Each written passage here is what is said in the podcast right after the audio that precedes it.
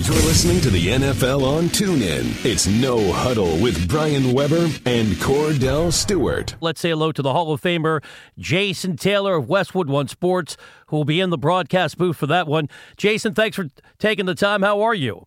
I'm doing well. Thank you. Thanks for having me. We appreciate you joining us on the program again. And I know, I'm sure it was an emotional night for you in Houston. We had a wonderful conversation with you when you found out you were on your way to the Hall of Fame. Can you take us back to the speech? I think it touched so many people as you laid out your journey, just the 20 miles from playing college football at Akron to Canton, but so many memories and twists and turns along the way. How much time did you put into the speech? And was it a combination of coming off a script or being in the moment? How did you approach the delivery?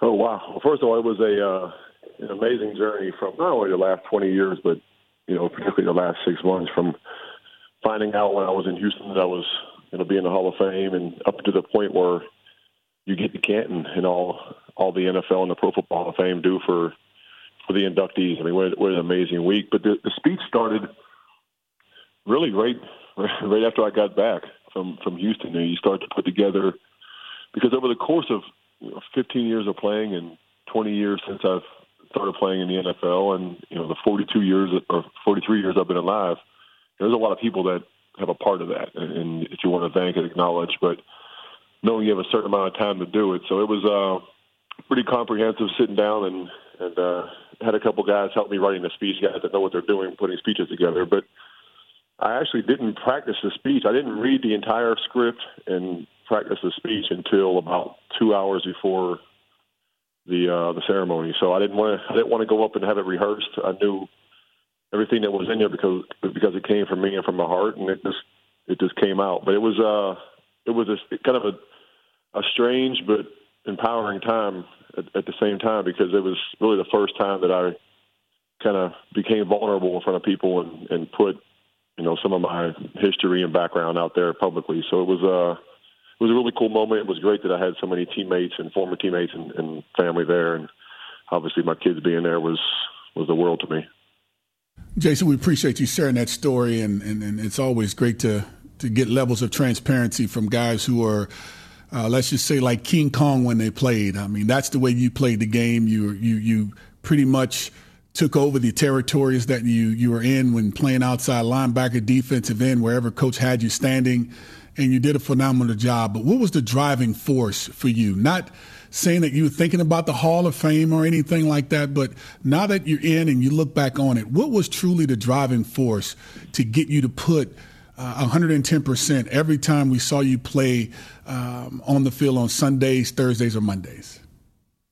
Uh, well, as you said, it certainly wasn't the Hall of Fame. Never thought of that when I was playing, and it was it's never even in your mind. I used to sit sit in the stadium at home here in Miami and look up at the Ring of Honor and see the guys' names, you know, Marino and Csonka and all the guys, not only that are in the hall but also in the Ring of Honor, and and used to always look at them as that's a whole other league, it's a whole different stratosphere. So I'm not even shooting for that, but my my driving force every week was I, I wanted to be the best.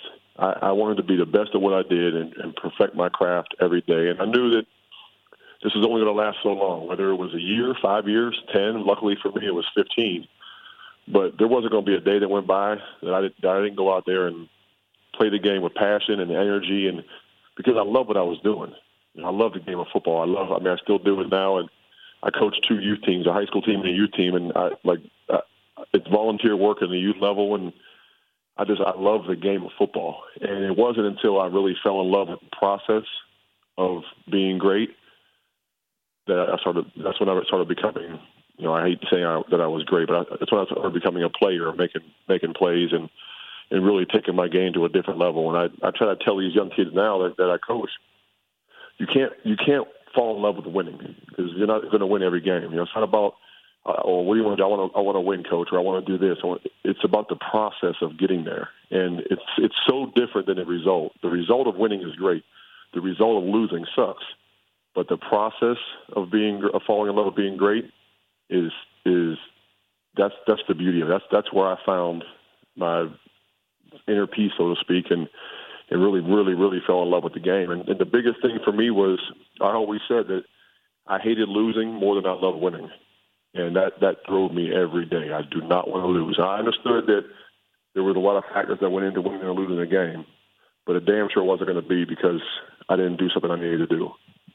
The Hall of Famer Jason Taylor is our guest on the NFL on TuneIn. Let's get to the game. You'll be calling Sunday Night Football in Westwood 1, Raiders at the Redskins. Jason, we know Khalil Mack is one of the five best defensive players in all of football, but that Raider defense struggled last year. Watching tape, getting ready to call this game, how much improvement have you seen defensively? They look good week one against Tennessee, and then I think everybody's going to beat the Jets as they did. well, it's you know it's the NFL, so there was there's always a puncher's chance with the Jets, and and uh, you know it was competitive for a minute, and, and Oakland took it to them. But the, the Oakland Raiders are a really good football team, and a team that was on the come up last year and doing very well. And obviously had the unfortunate injury to to Derek Carr that, that kind of hindered them toward the end. But as you said, offensively they're very good. Defensively, not as good as they would have liked to have been last year. Um, you see improvement early. It's it's so tough to really tell what a what a team's personality is or what their calling card is going to be, you know, two weeks into the year. But they understand that they have to get better defensively. If you look at some of the other powers or quote unquote powers in the AFC, you know, the, the New England Patriots, Kansas City, some of those teams, Denver, who played very well last week and took it to Dallas. I mean, that's what they they need to they need to understand that you know their defense has to be able to be on par with some of those type of teams and and that's their work in progress. That's what that's what they get. They go out they draft and have a have a couple rookies starting. You know, with Lee and and uh, Vanderdoes starting on their on their off, on their defensive line and linebacker corps now. So it's they're building it, but that that team is a, an offensive based team. Their defense needs to catch up, but they're an offensive based team and, and a pretty darn good offense as well. Jason, when you look at this Miami Dolphins team, you, you see a, a, Jay Cutler that came out of nowhere. He's supposed to be in the booth somewhere, wearing a nice tie and a, and a nice two piece to a three piece suit. But the brother decided to come back to the National Football League with Adam Gase and, and play for your former team, the Miami Dolphins. And I knew it was just one game because the first game was postponed, but uh, what you see of him in comparison to Ryan Tannehill, and it's not saying Ryan Tannehill wasn't playing solid football with Coach Adam Gase, but Jake Cutler, he looks really comfortable. He made some quality plays. Uh, the defense is playing sound. I think he has all the pieces around him. How do you see this team actually faring this year, considering they're having another opportunity to make a run to get back into the postseason? Well, yeah, Jay, Jay came out of the booth, and you know you make really good money on TV, but but uh, starting quarterbacks in the NFL when the starter goes down in training camp, you hold all the cards. So it's a much better paying job to be in the huddle than uh, on TV. So Jay made that decision, but I think it's a great fit for him. I mean, obviously he and Gase have history, and they worked well together in, in years past. And, and luckily for the Miami Dolphins, Jay Jay was available and, and willing to come out of retirement and be able to step in. So you know, he's very familiar with the offense. He understands the system. He understands how how Adam works. And then if you look at the skill guys that he has around him. I mean, DeVante Parker and uh, Jay Ajayi in the backfield, Jarvis Landry. I mean, he's got a lot of skilled guys that he doesn't have to try to do too much. And you know, the difference with with you know, not, not, I don't think there's a whole lot of difference between Jay and and uh, Ryan Tannehill. I thought Tannehill had a really good year last year, particularly for having changed an offense again. You know, if you look at the transition transitions that that Tannehill's had to make in his career with the revolving door of offensive coordinators and, and changes. I mean, I thought he did a pretty good job. But Jay is a gunslinger. You know, he Jay can do things with his arm that that not many people on this planet can do. And sometimes that gets him in trouble. Sometimes he takes chances that he shouldn't take, or, or try to fit balls in places where he shouldn't fit them in. People give him heck sometimes because he, he kind of has a a, a laissez-faire look to his face. It doesn't mean he doesn't care. It's just just the way he goes about his business. But I think it's a good fit for them. Uh, it was a really good two weeks of dealing with adversity and turmoil and, and a lot of quote unquote distractions. You know, with with Hurricane Irma coming through and and wreaking devastation on the Keys and, and the Miami and Fort Lauderdale area. I mean, it was you know, they had to cancel a game, go out to the West Coast, and really open up shop out there for for over a week and and rebounded and, and played a a pretty good team and found a, found a way to get a win. So great start they go to New York this week, and you, know, you, you talk about everyone beats the Jets. You know, you, you, being being a longtime Dolphin and playing the Jets a lot of times, when when both teams were good or bad, you never know what you're going to get in those kind of games. Then you were on both sides of that rivalry. I'll recall. I, I think some of yeah. our fans may not remember that you played in our nation's capital. So, as we get ready for Oakland and Washington. You'll be in the booth for Westwood One sports coverage of Monday Night Football. What do you make of how the Redskins have dealt with Kirk Cousins?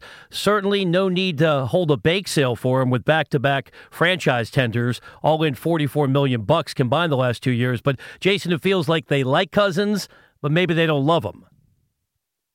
Yeah, it's kind of like the girl you date for six, seven, eight years, and you never you never propose to her and go ahead and get married. You know, but you, you take care of her for those those amount of years. It, it's tough for a player to to be on a one year contract, you know, all albeit it's guaranteed money, and people look at the number and say, "Well, he's he's making a ton of money. He has nothing to complain about." You know, it's this is such a short term league in, in a lot of ways, and you never know what's going to happen. And you look at the cases like uh, Alex Smith when he was in San Francisco, and you know he misses one game with a with a concussion, and next thing you know, it's you know he's gone. It's the Kaepernick show. So players want security, they want longevity, they want to know where they're going to be year in and year out, and, and it makes a player. In a lot of ways, if you get the right player, I think it makes them so comfortable. It makes them more comfortable to where they can relax, open up shop a little bit, get their family rooted, and, and, and get to work, and not kind of you, you, know, you want a player looking over his shoulder sometimes and, and always being competitive and understanding his job's never safe, but but not in that way. But it, it, it's hard to sell to people because of the amount of money he's making. But they like him in Washington. He's a, I think he's a, a really good quarterback. He's done a, a lot of good things for them and won a lot of ball games. It's not always flashy. It's not always pretty. Um, you know, he may not sell the most jerseys out there for a quarterback, but if you look around this league and in a quarterback-driven league and, and see the uh, the plethora of bad quarterback play. There's a lot of teams out there that would love to have him, I'm sure. Jason, as always, we appreciate your time and insights. Have a great call on Sunday night on Westwood One. And congratulations again on the speech. I think you touched a lot of people as you were completely candid about your journey to the Hall of Fame. Well, thank you very much. I appreciate that. You've been listening to No Huddle with Brian Weber and former Steelers quarterback Kordell Slash Stewart live on the NFL on TuneIn. 20, 15, 10, 5, touchdown. The National Football League is on TuneIn.